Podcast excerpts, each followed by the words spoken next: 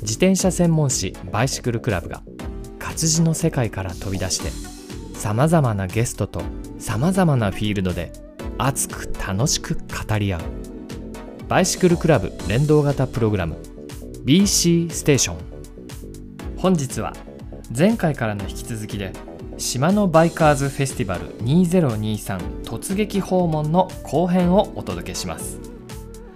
前回は3つのブースとレジェンド塚本選手へのインタビューがありましたが今回は4つのブース訪問とあの元世界チャンプでもありマウンテンバイク界のヒーロー YANS こと柳原康弘さんの肉声も聞ける濃いめのコンテンツです。それでは ZOOM 社のプロクオリティのレコーダー F3 での収録してきた音源をお楽しみください。青いブースめちゃくちゃでかい面積。さあどこでしょう？もうお分かりかもしれません。島野さんに来ております。こんにちは。こんにちは、島野セールス島田です。島野の島田さんに僕今お話を聞こうと思ってブースのちょっとこの日陰のところに入りましょうかね、はい今日は暑いですねはい、暑いですね。ね今天気も良くて、ライダーの皆さんははいすごい走りやすい気候かなと思います。はい。あれですかあのお客さんも結構ここ来ては試着されたりとかなんか説明を聞きに来たりとかってそうですね。普段島野のスタッフからアドバイスするってことができないと思いますので、まあ直接ユーザー様とコンタクトを取って。我々の製品を理解してもらうっていうのもすごい大事な場所になってるかなと思います。それにこんなにラインナップあるんだっていうのも一般のお客さんってここまで揃えてる在庫してる店ってそうそうないじゃないですかそうですね。これは全国はい。ちょっと見応えありますよねそうですね。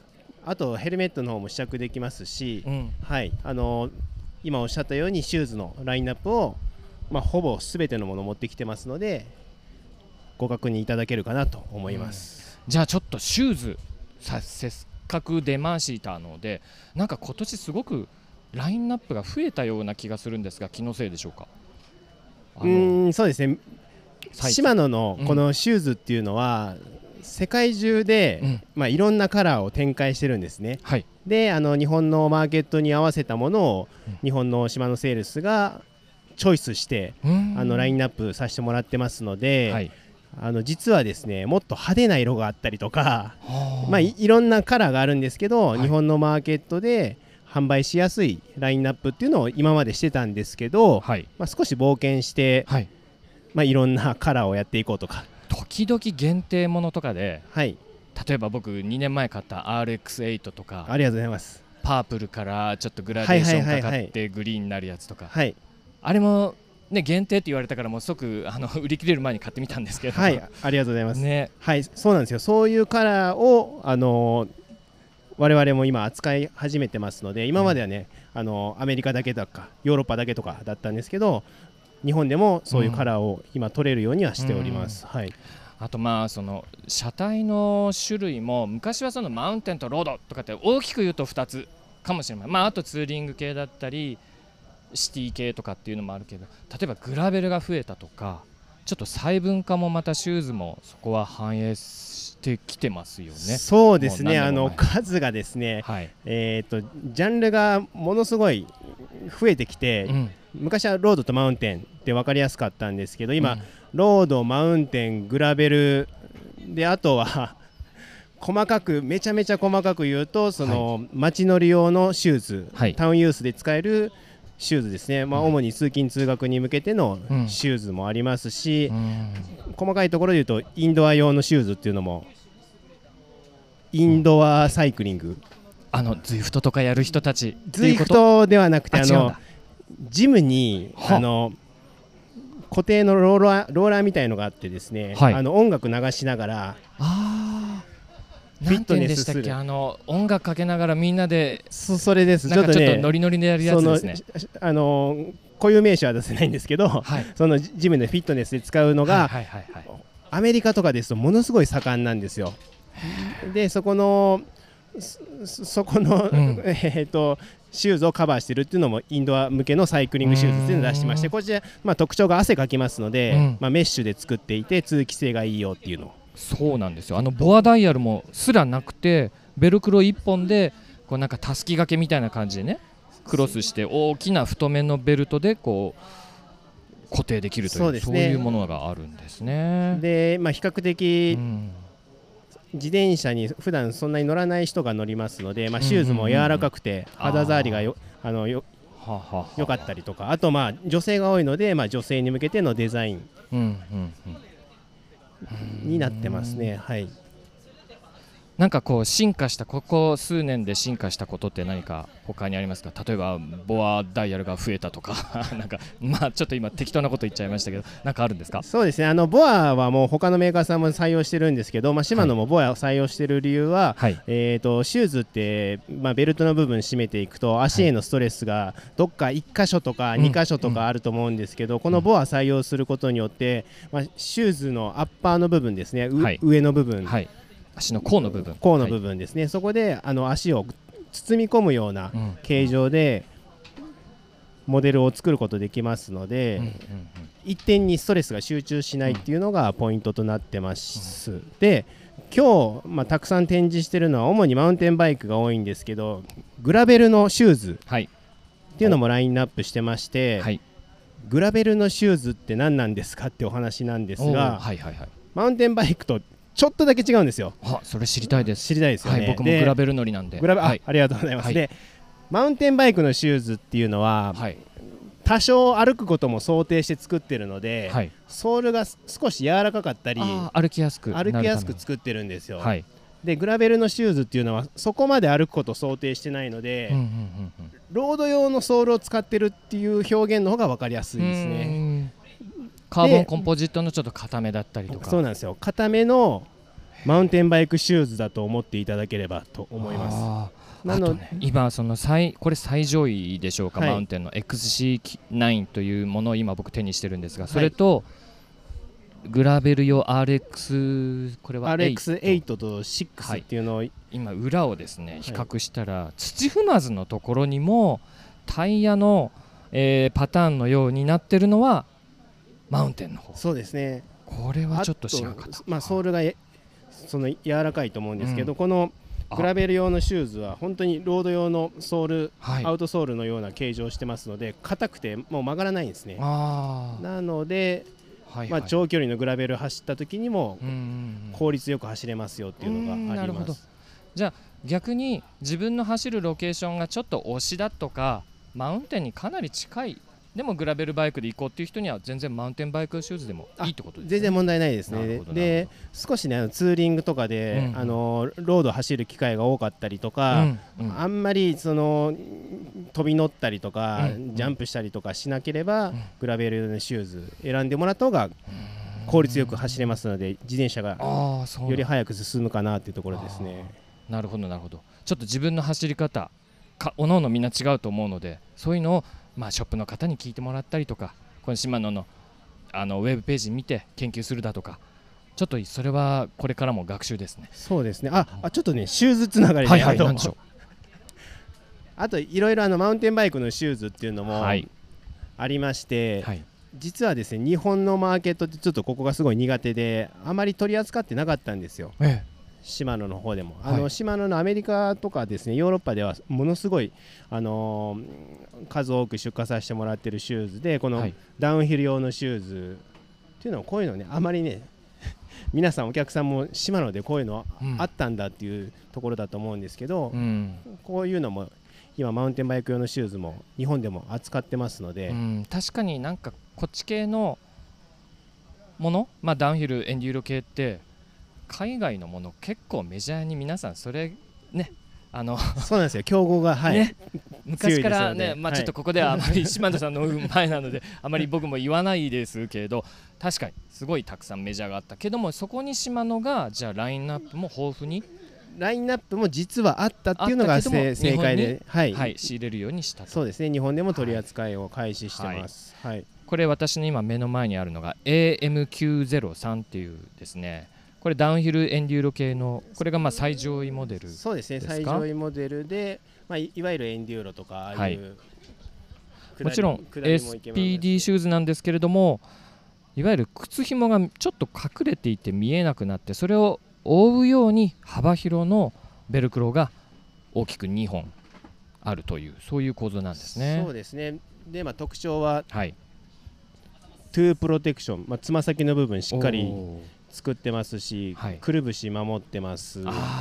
内側ですね、はい、はいはいはい。くるぶしの内側を特に少しミディアムカットって言ったらいいのかな？それぐらい少しハイトが高くなってると。そうですね。あとは、これシマノ独自のソール。ソールをこれはね ULTREAD ソールっていうのをシマノの造語なんですけど、はい。作ってますので今までは、まあ、いわゆる大手のメーカーさんのソールを使ってたんですけど、はい。オリジナルの素材という。ノのうんうん。シマノが開発したソールを今使ってますね。フラットペダル用ですねこっちはね。フラットペダル用で、はいはい。当然滑りにくかったりとか、ん。なるほど。シマノのあ足型の特徴はい。って何かあります。まああのラインナップは例えば幅広もあれば幅狭い人用もあればとかってまあいろいろな言い方があると思うんですけどそうですね。いい質問ですね。どうですか、でシマノのサイクリングシューズっていうのがよくね日本人でこれ日本のメーカーだからアジア人に向けて作ってるんじゃないんですかって言われるんですけど、はい。まあ、あの間違った答えではないんですけど、はシマノのシューズに関しては世界中のライダーが、うん。えーまんべんなく履けるように作ってますので、うん。まあ、いわゆる平均的なところでやってるんですね。うん。っていうのはプロのライダーのデータを取ったりとか、まあ、いろんな国のサポートライダーでしたりプロの選手のうん。足型を取ってそこの平均値で作っているので例えば足の細い人に向けて作ってるとかではなくてうん。全世界の方が履けるようなシューズで作ってますので、まあ、かなり懐が広いので日本のお客様にも、うん。あの安心して履いていただけるのではないかなと思ってます。よくメーカーさんにはねあの幅広で高高だとこのシューズメーカー合わないよっていう海外メーカーたまにあるじゃないですか。はい。あまり言えないですけど、はい、でもシマノって僕昔からシマノ結構たくさん使ってますけど下り系の時も黒缶も今グラベルも、まあ、別に僕忖度するつもりなくて本当に事実だからこう言ってるんですけど本当に長時間履いても疲れないなっていう、ありがとうございます。はい。どっか当たるところが痛いとかそういうのがあんまりないのが僕はシマノの特徴なのかなそうですねなんて思ってますあと、まあ、あの全部自社工場で作ってますので、うん。その製品のコントロールもしやすいですし、うん。あの開発者とその工場との連携っていうのも密に取れるっていうのが、うん。あのシマノのうん。特徴かなと思います。うん。であと最後にですねシューズ、はい。こちらの、はい、これは何でしょうか？こちらと言っても見えてないと思うんですけど、うん。言います言います。はい、こちらですねツーリング用ですね。はい。えーはい。型番が EX500、えー上に書いたバーサタイルバースタイルツーリング SPD シューズこちら新商品となってまして、えーっとまあ、分かりやすいのが、まあ、歩行しやすいですよっていうのと、あとは、まあ、デザインがそんなにあのスポーティーでは、うんうん。なんつなんつうんですかねあのコンペティション向きではないので、はい。あの街中で溶け込むようなデザインですので、まあ、日本のライダーであれば通勤に使っていただけるように。そうです。なんかトレッキングシューズに見かけがすごくソールがしっかりこうかかともあってですね。でシューレースに一番上のところがベルクロで止まってるとそういうシューズです。そうですね、はい。はい。でこちらあのえー、と環境にも配慮して作ってますので、うんリサイクル素材でアッパーの部分を作ってますよとか、うん。そういうところですね、かまあ、環境とうんあとライダーに配慮してっていうのもあります。はい。はい、えーちょっとシマノのですね。こちらの、えーホームページもあのこのポッドキャスト番組の概要欄にリンク先貼っておきますのでどうぞそちらもチェックしてみてください。はい。まあいろいろな今日あの新製品が結構実はかなり多かったので僕も驚きでしたが。はい、はい。あのー今日勉強になることばかりでありがとうございました。あありがとうございました。はい、では島野の島田さんでございました。い。貴重なお時間、ありがとうございます。ありがとうございました。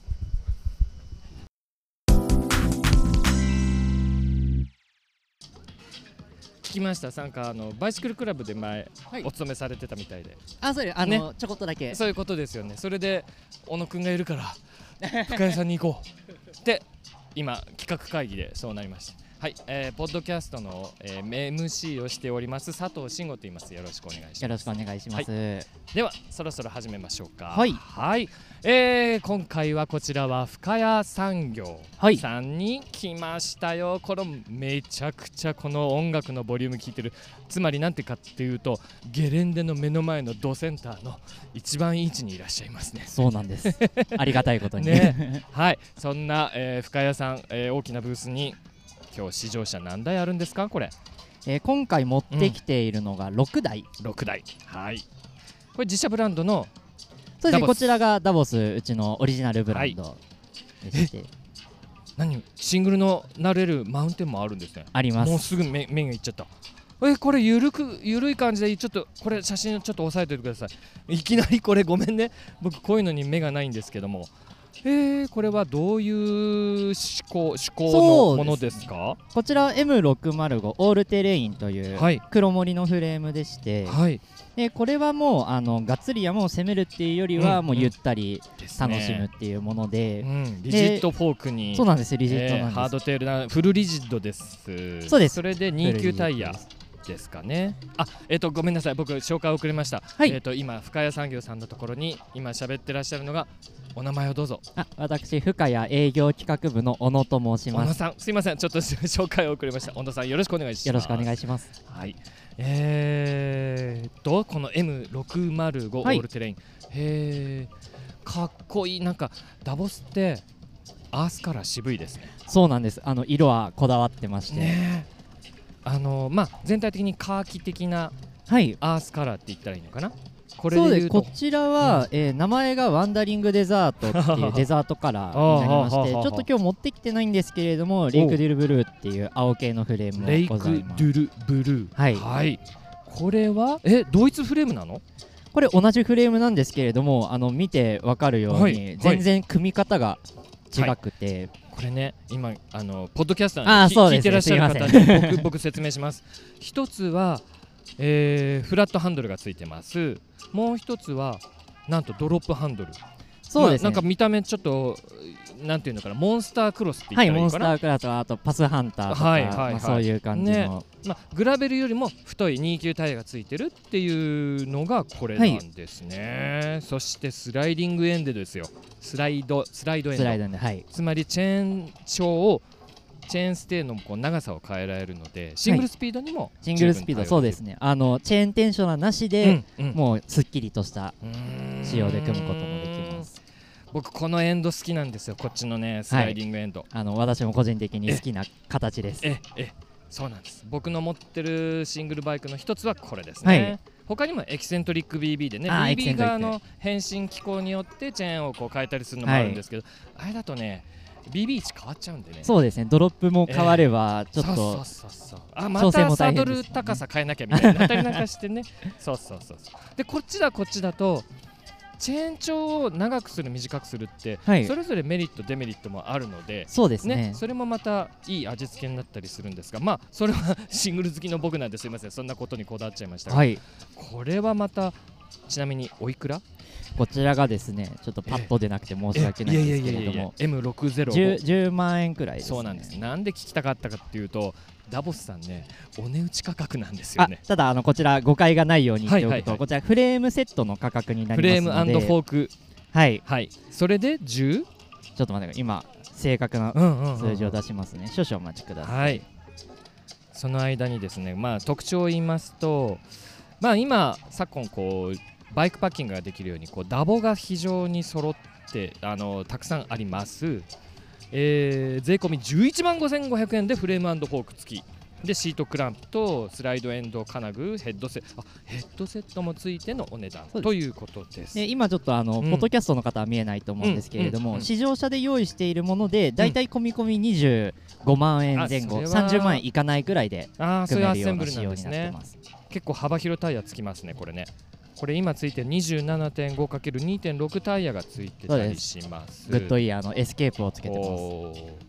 深谷さんってそうそうそう。ちょっと話は深谷さんのことを聞きますが、歴史は長いですよね。そうです。もう110周年を迎えまして。はい。あのーポッドキャスト聞かれてる方はですね深谷産業といえばオッチーさんというのがもうなんかこう ねラジオルエダで有名なあのオッチーさんの乗られてるのもダボスなんですよね、僕この前一緒にあのツーリング行ったのであの見覚えがあるバイクがここにもあるなぁなんて思ってついついオッチーさんのはい 思い出しちゃいましたけれども。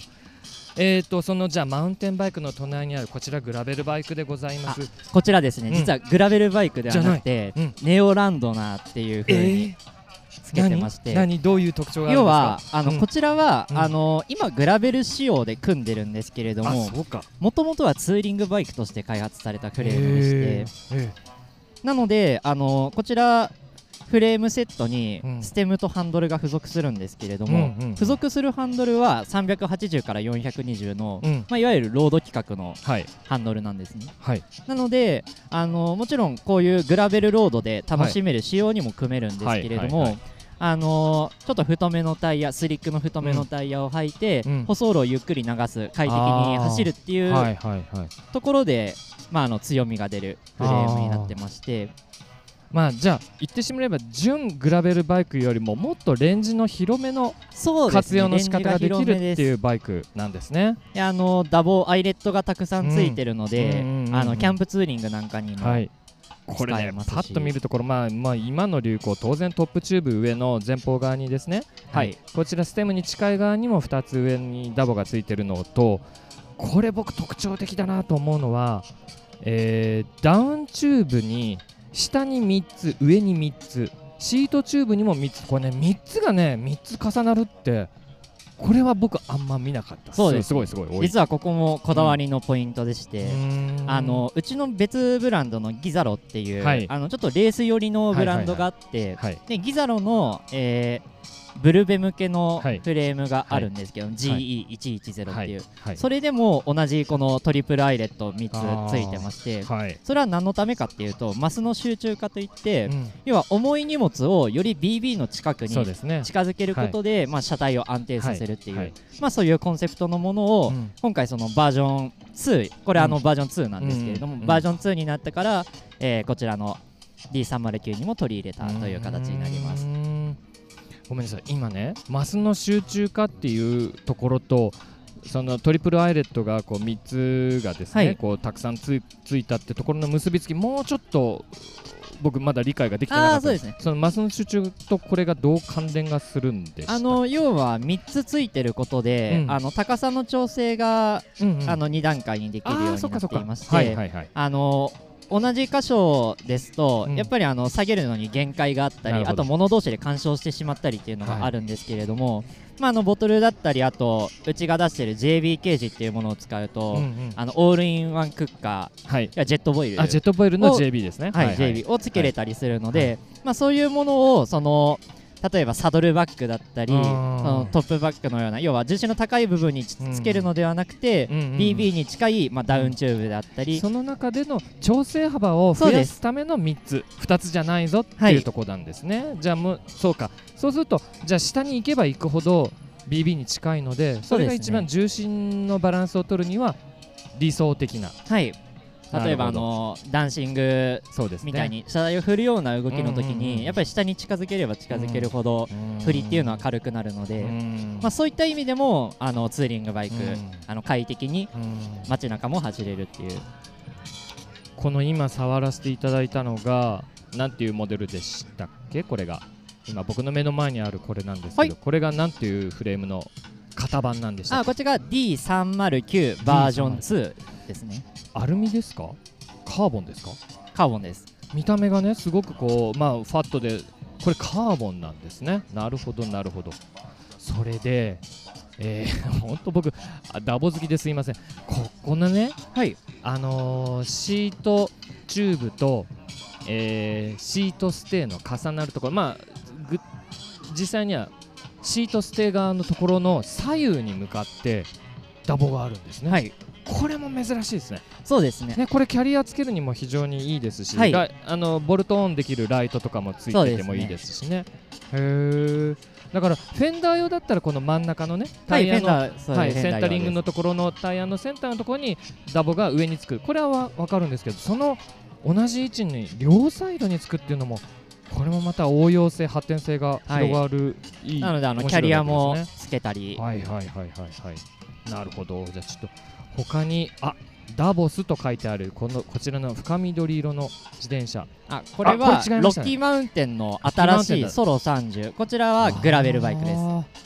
ロッキーマウンテンもお取り扱いされてはいるということなんますです。ね。ソロ30はいはい。これですねあのこの番組の、えー概要欄のところに深谷産業さんの、えーリンク貼っておきますのでもし気になる方はぜひチェックしてください。これグラベルバイク。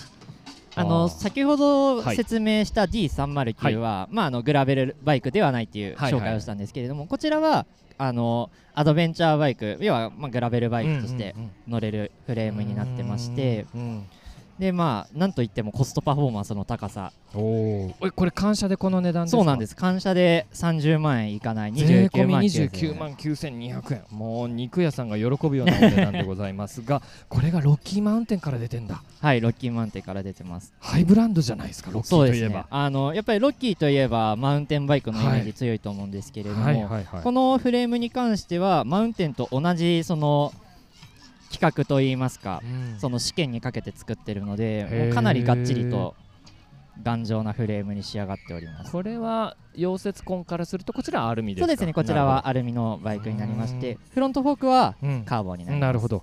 また色が深緑とであと薄いグリーンというかな、はい。2色のパターンで。でロッキーらしいカナディアンのメープルリーフが ハイトップチューブにプリントされているというなかなかロッキーらしくでも落ち着いているというそんなグラベルバイクですね。ぶっちゃけ個人的に小野さんの好きな一押しバイクってどれですか、一押し。そうですね。今置いているものですとちょっと物がないんですけれども、はい。グローラーもあのとても楽しいバイクでして、どういうバイクなんですか？えっと、グローラーはハードテールのはい。あここに。マウンテンバイクロッキーマウンテンのマウンテンバイクでして、ほうほうほうほうえーっと 29×2.6 までのワイドな、えータイヤが入る29バイクです。そうです。も結構スローピングしてますのでかなりなんていうんでしょうこうサドルを低くするつまり下り系にも触れるっていうそうですね。あのこちらハードテテールなんですけれども、うん。あのヘッドがかなり寝てまして、うんうんうん。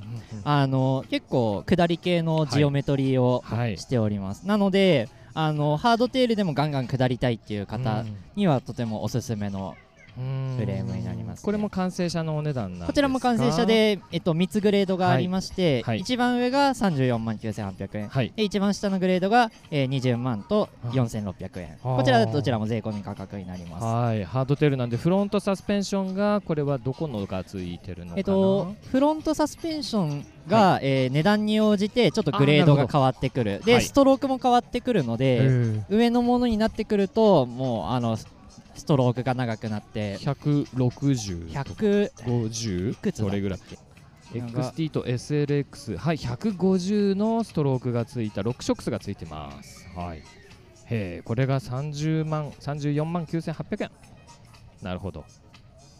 で一番手に取りやすいグローラー20が、はえーサスペンションが130 130ですね。サンツァーの。ああなるほどなるほどそうやって、まあ、だ一番低くて20万4600円から、ねえー34万9800円までのそういったレンジがあるというなるほどお財布事情でこう調整しますよということでございます。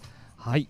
ああと1個いいですか、はいはいどうぞ。あの最近ですねはい。あのセライタリアとダボスのコラボサドル第2弾が出まして、はい。それが今試乗車にも装着されています。あー特徴はどんなところがあるんでしょうか？特徴は、えっと、ベースのモデルが X 棒というちょっとあのグラベル向けのうん。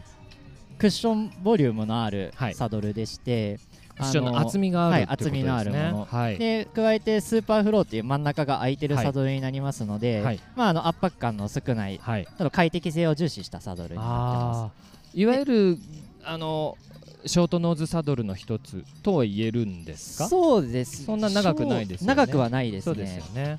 で幅広でもありね。幅広です。150ぐらいのかな？140 140ですね。ほうほうほう。143うんうん。とかだ。うーん。これがえダボスとセライタリアとのコラボ。そうなんです。おおすごいところと組みましたね。ね。へーこれはちなみにおいくらでしょう？こちらがですねすいません毎度パッと値段が出なくて申し訳ないです。いやいやいやいや。でこちらあの前回のモデルよりもお求めやすくなってまして、はい。じゃん。お安い。9680はい、円、1万円切りました。はい。そういうモデルもあります。ああ私これは使ってんな。なんて今ねあの小野さんのねあのー見せていただいてるスマホ でこれ使ってるって勝手に言っちゃいましたけど結構あのはいこれも愛用してます。ありがとうござはいます、なんか今年の深谷さんの流れってどんな風にせ商品がこうトレンドというか語るとしたらそうですね。非常に難しい質問あのーまあ、今回持ってきたものは、うん。えっと、発売されたばかりの、うんうん。えー D309 バージョンはい2なんですけれども、はい。あの今度ですねまた人気モデルのバージョン2が近々、まあ、秋頃に発売されることが決まってまして、はい。でまあ、そちらがちょっとガラッと変わってさっきうん。あの、色がアースカラーで、はいはい。あの好きっていう風におっしゃっていただいたと思うんですけれども、はい。今度出るこの D604 ネオランドなバージョン2はい。これがちょっと今までとテイストを変えてはい。あのーパステルカラーっていうんですかね、いやこれはですね今聞いてる方には何のこっちゃになっちゃうのであの画像を、えーリンク先貼っておきます。これねターコイズグリーンそれから？アジサイブルー。アジサイブルー。本当にアジサイっぽい色で夕焼けピンク。わお。あと空豆グリーン。あらー4色展開と。4色展開です。すごいですね。冒険してますね。在庫が大変だ。大変です。えーなんか今日あの来られていて来場者の方で、はい。なんかこう注目されている自転車ってどんなのが今日もうマウンテンバイクの方がね多いとは思うんですけどね。そうですね。あのーうん今回マウンテンバイクのイベントなのでまあ今グローラも出てますけど、うんうんやっぱりそのグラベルバイクのソロ30とうん。ツーリンがバイクのこの D309 を乗り比べてうん。比較されてる方もいますしあの M605 がちょっと渋い感じで組んでるのはいはいはいはい。でちょっとこれ気になるっていう風に乗っていただく方もそうですいますね。ね。結構均等に出てます。この歴歴史あるねこれ30年ぐらい続いてるんでしたっけ？島のバイカーズって。確かすごい長いはい。レースだと思うんですが、つまり常連さん多いこのレースっていわゆるマウンテンバイカーが多いと僕は勝手に思ってるんです、その中でだんだんとそのそうじゃないそのマウンテンバイクじゃないグラベル系とかランドナー系とかそういうのにだんだん皆さんが目が向いてってるんじゃないかなってお勝手に思ってるんですがそんな傾向はあったりそうですね。やっぱりその中間といいますか、うん。バリバリのオンロードを走るロードと、うん。うん。もうガンガン坂を下るマウンテンバイクの、はい。まあ、あの真ん中、ね。まあ、今まではクロスバイクが真ん中って言われてましたけど、最近のトレンドではこのグラベル系が、はい。まあ、真ん中っていう風に捉えられる。ですね。うん。であのー一番緩いと言いますか、はい。あのシクロクロスと違ってあの基礎競技系のバイクではないので、ちょっとその自転車競技やってみたいけど、うん。うんそんなにハードル高いのはうん。っていう方には、うんうん。あのグラベルから入っていただきたいなっていうのは思うところです、ね、これいいポイントですね、はい。聞いてらっしゃる方にもいろんな方たちがいるので、はい。もしそういう今おっしゃったようなツボにはまればこういう選び方もあるんだぞっていうそんなアドバイスに聞こえたと僕は思っております。はいえー、今日本当突撃インタビューということで、あいえいえ はい、あのお時間を頂戴させていただきます。すみません、その間もずっとダボスさんには何人もお客さん来られてたのにすみません、ご対応いただきありがとうございました。じゃあこの辺で、ははいい、深谷産業さんからお別れしたいと思います。どうもありがとうございました。ありがとうございましたさて次に電動アシストバイクで10年以上の歴史がありフルサスペンションバイクやグラベルバイクを展示されていた BESV ベスビーさんのブースに立ち寄らせていただきました。大変申し訳ないのですがインタビュー前半がこちらの録音ミスで撮れていなかったので後半部分だけとなるのですが今後の e バイクの動向などをお聞きしてきましたのでぜひお聞きください。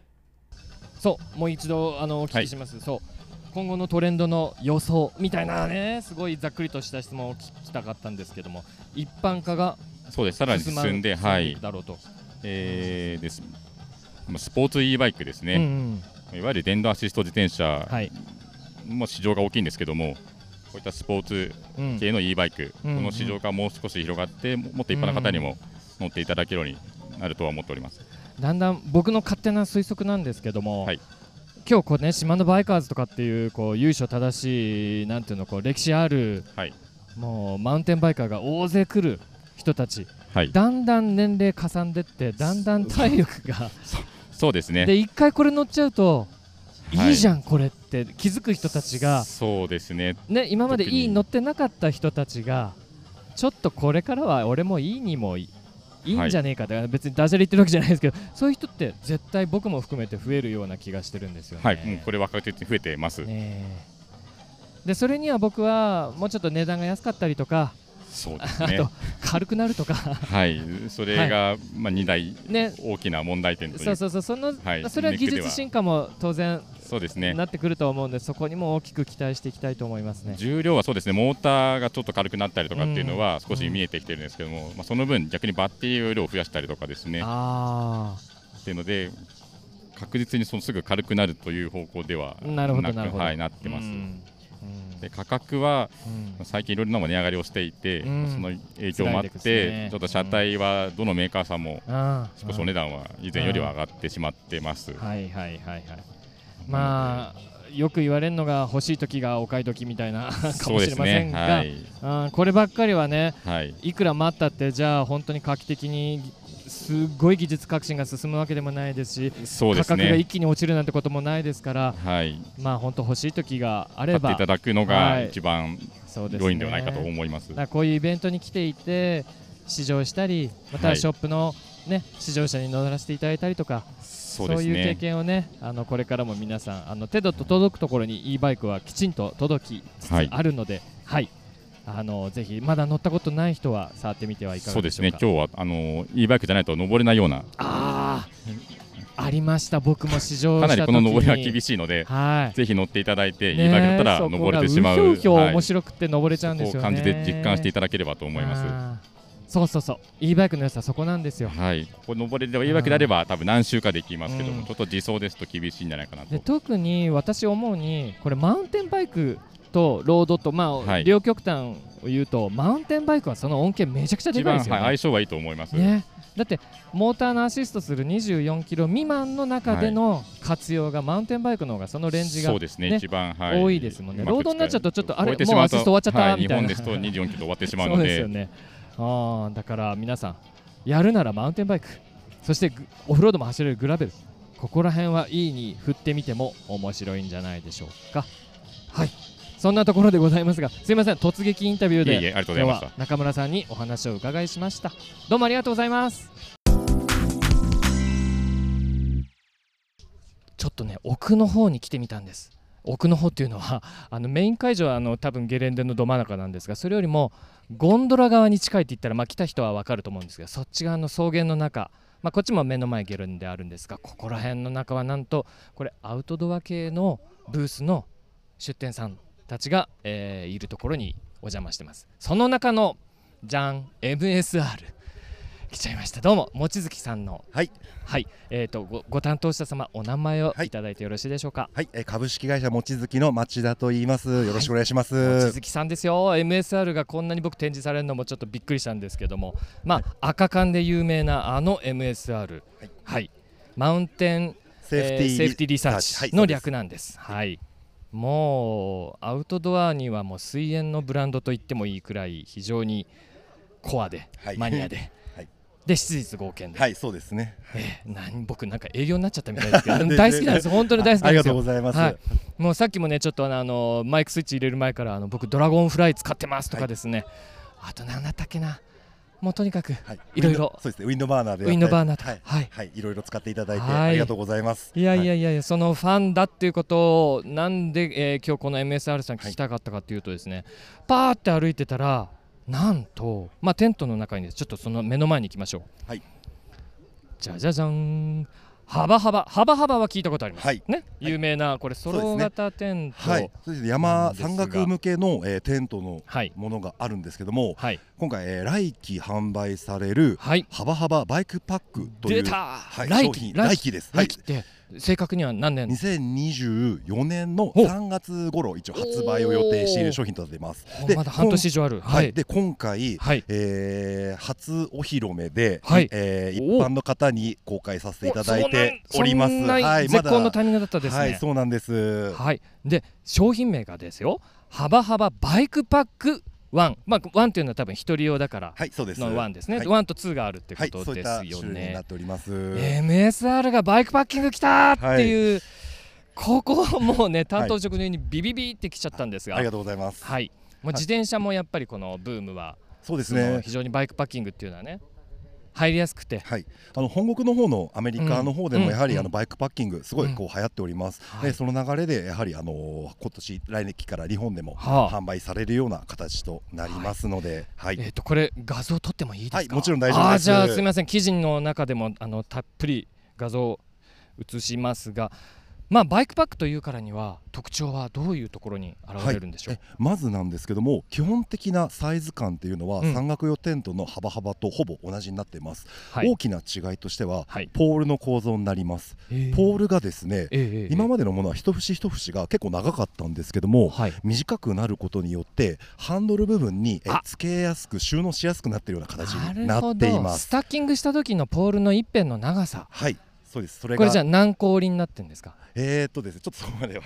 なんか、うん。ね前までは3つだったのを4つにはい。4分割したらはい。一辺が少なくなるとか、そういうそうですね意味合いそういったなんイメーでしたっけ？ジになっていただければ。えーはい。でああと専用の、うん。えー袋が、はい。スタッフサックがついております、はい。でこちらの方がですねハンドルにつけられるような、うん。えー構造になっておりますのでより、ばえーバイクパッキングに向けたものとなっています。えもしかしてこの中にはい。ポール入ってるんですか、あポールはこの部分で下の部分にあでも短い。はい、短い部分になってます。あ僕のね、はいはい。えー見た目でいうところの実測350そうですねぐらいですね。かね。でえ？ー通常ですと40、45ぐらいもうちょっと大きくなっているのでなかなかちょっと、えー自転車とかだとはい。前につけるっていうのは難しかったそうなんですようなものになってますね。マウンテンバイクなら幅広でつくんだけど、ね。はい。グラベルバイクとかドロップ系だとちょっと、はいね、出っ張っちゃうとかはい。っていうとこあったんですが、これはでかい。こうなるとですね、はい。フレームにも入るんですよ。そうですね。フレームのフレームバッグとかね、はい、そう。ですね。で長めのサドルバッグだったらその中にもこの長尺でも入るという、はい、そういったはあよりバイクパックに向けたあのものになっております。でさらにですね、はい。はい。はい。中身の特徴としてはい。はい。えー長距離であったりとかそういったのを想定するために、中にガイラインがありまして、はい。はい。えー物を干せる。例えばタオルあ汚れてしまったタオルだったりとか洗濯物干しの。はいそういうのを干す機能があります。これははい。通常の、えー幅幅あ三角用のものにはついてないものになってます、へー。はい、こちらも。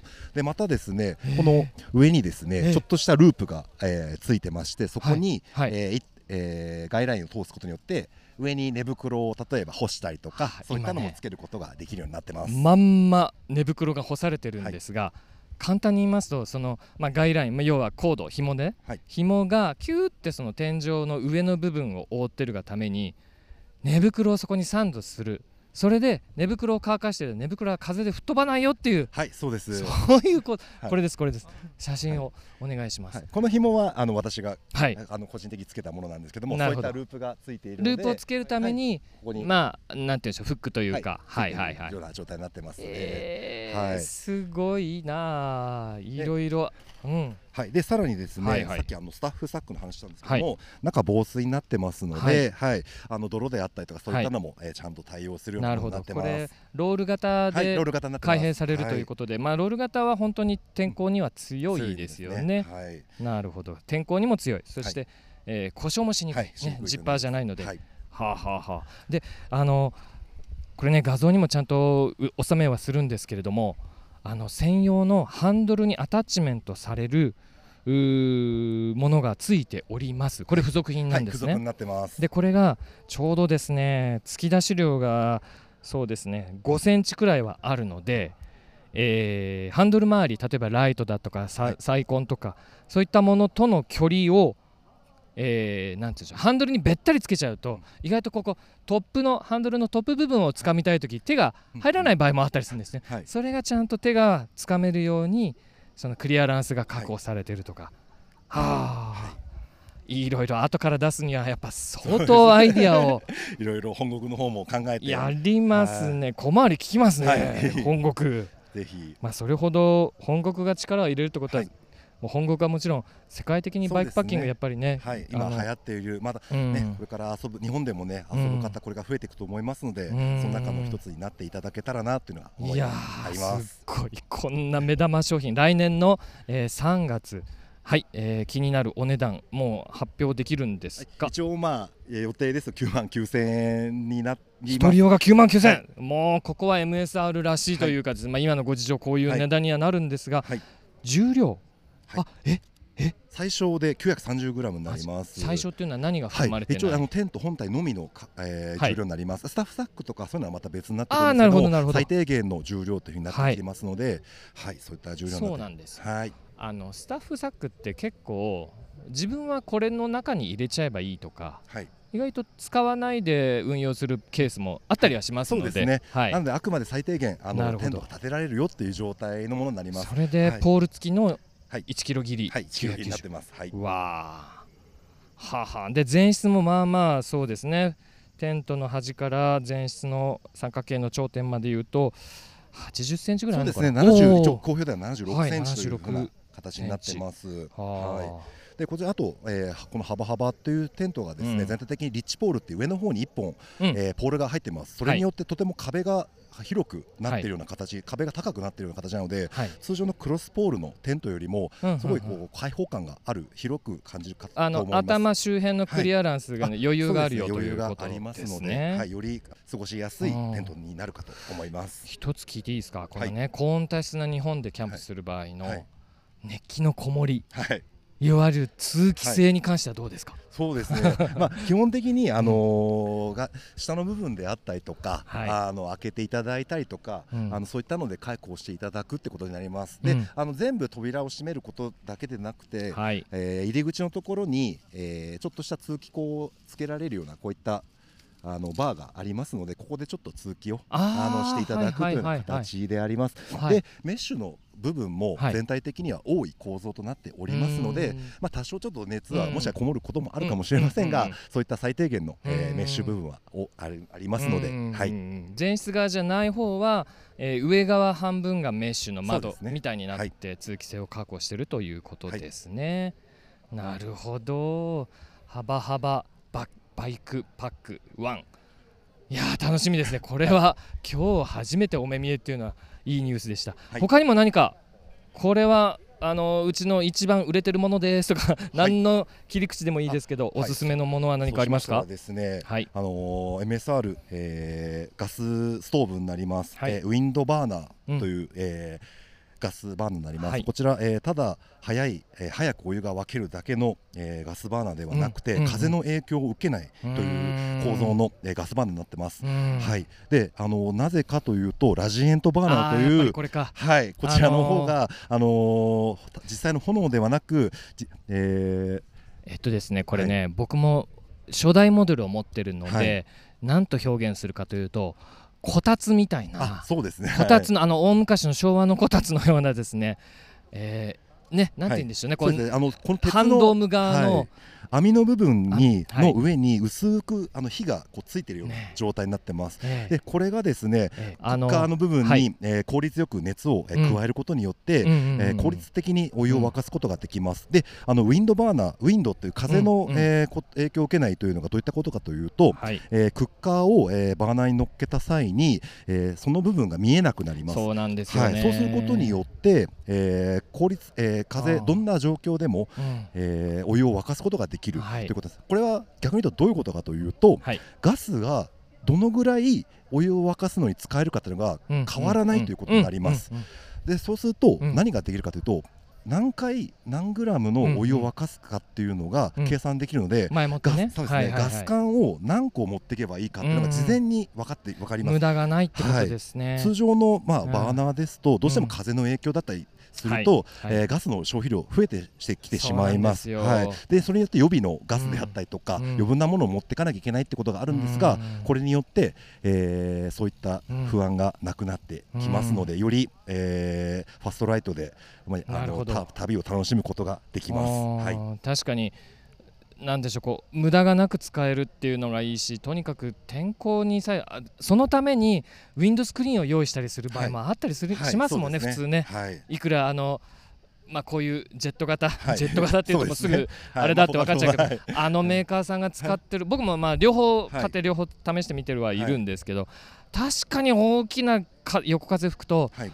もう炎がブルルルってこうねはい風下に向かっちゃうのこれはい本当ね、はいこの子はね塞ぎ全部塞いじゃってるんですよ。でもちゃんとあの空気口が下からそうですね。ねはい。炎にその燃焼するために必要な酸素はきちんと下からはい。取り入れられるっていう構造になってて、でこれあれですか？また着火すると、はい MSR って残ロゴ見えるんですそれはあそれ見えない。また違あそう。うものになってるのではい。あれ初代見えてたんですね。そうなんですね。はい。あれがねまたそれもできるようになれたらいいなと、またそれはまた別の なるほどなるほど。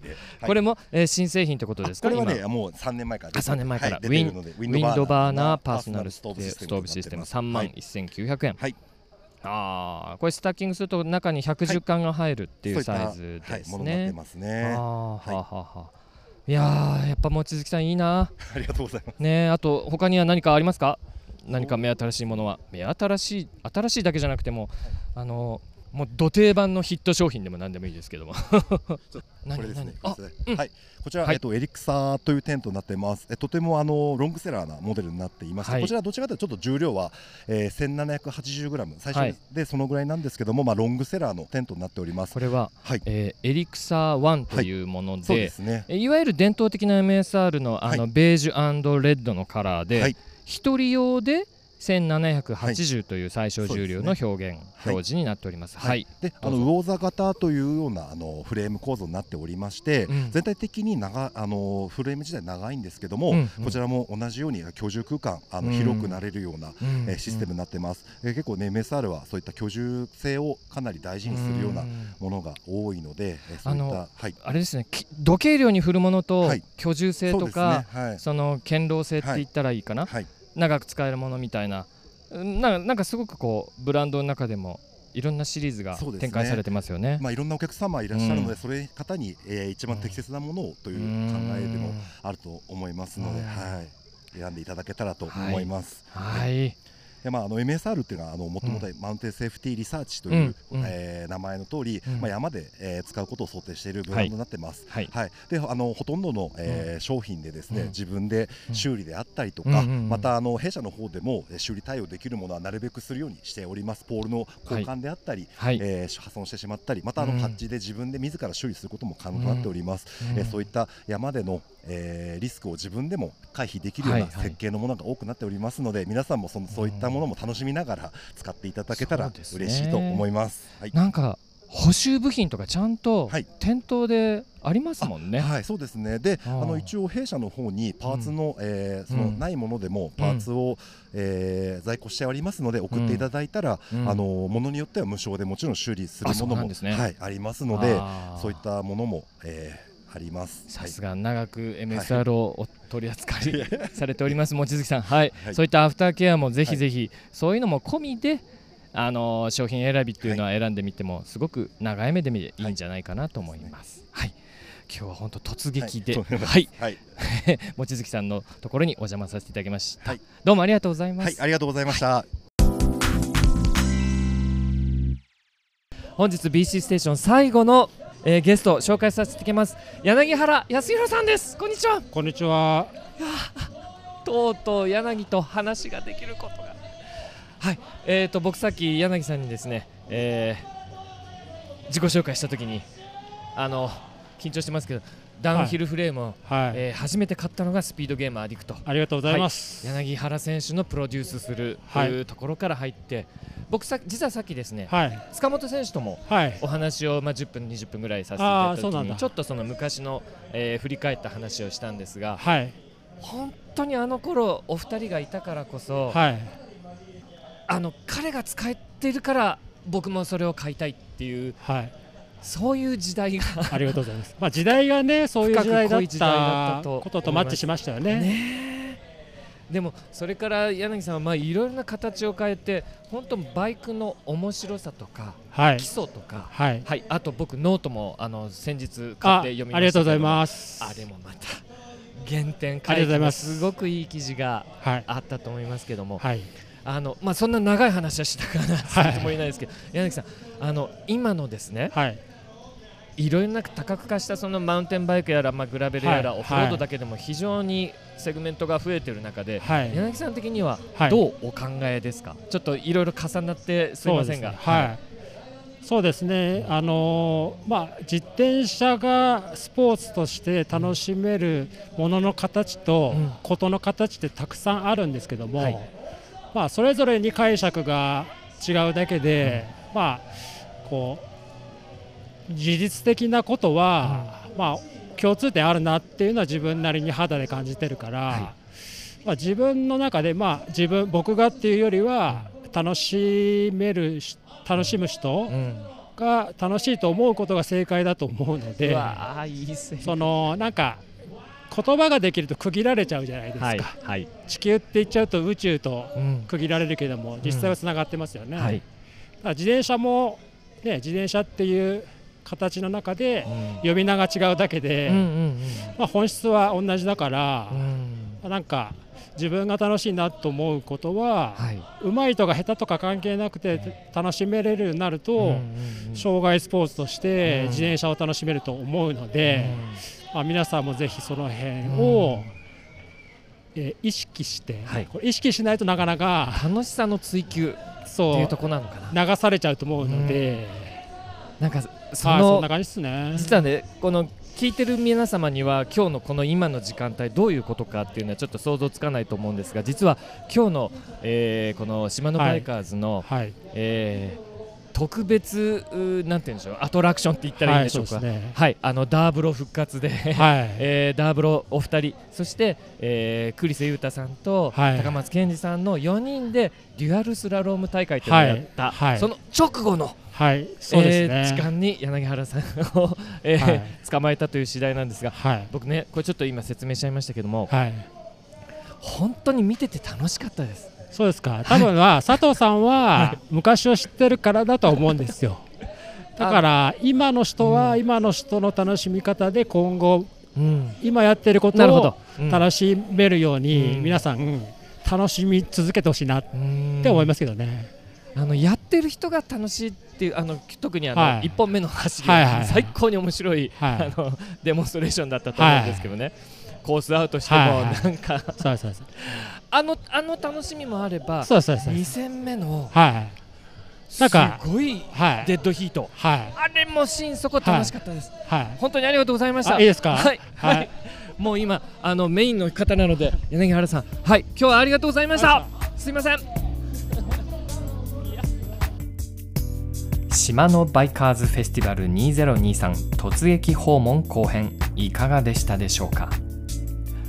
最後柳原さんは表彰セレモニーの直前のタイミングだったので慌ただしいインタビューとなってしまいましたが自分が楽しいと思えるスタイルを意識しながら続けるという本質的なキーワードをもらえて大変貴重な機会となったことを今でも感じております。皆様はどう受け止められたでしょうか？自転車は障害スポーツ。これからも楽しみ方の追求を続けていきたいですね。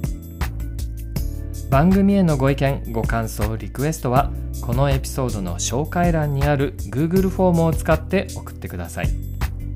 スタッフ一同皆様からの率直なお声をお待ちしております。それでは BC ステーション MC のワラニー佐藤慎吾でした。またお会いしましょう。バイバイ。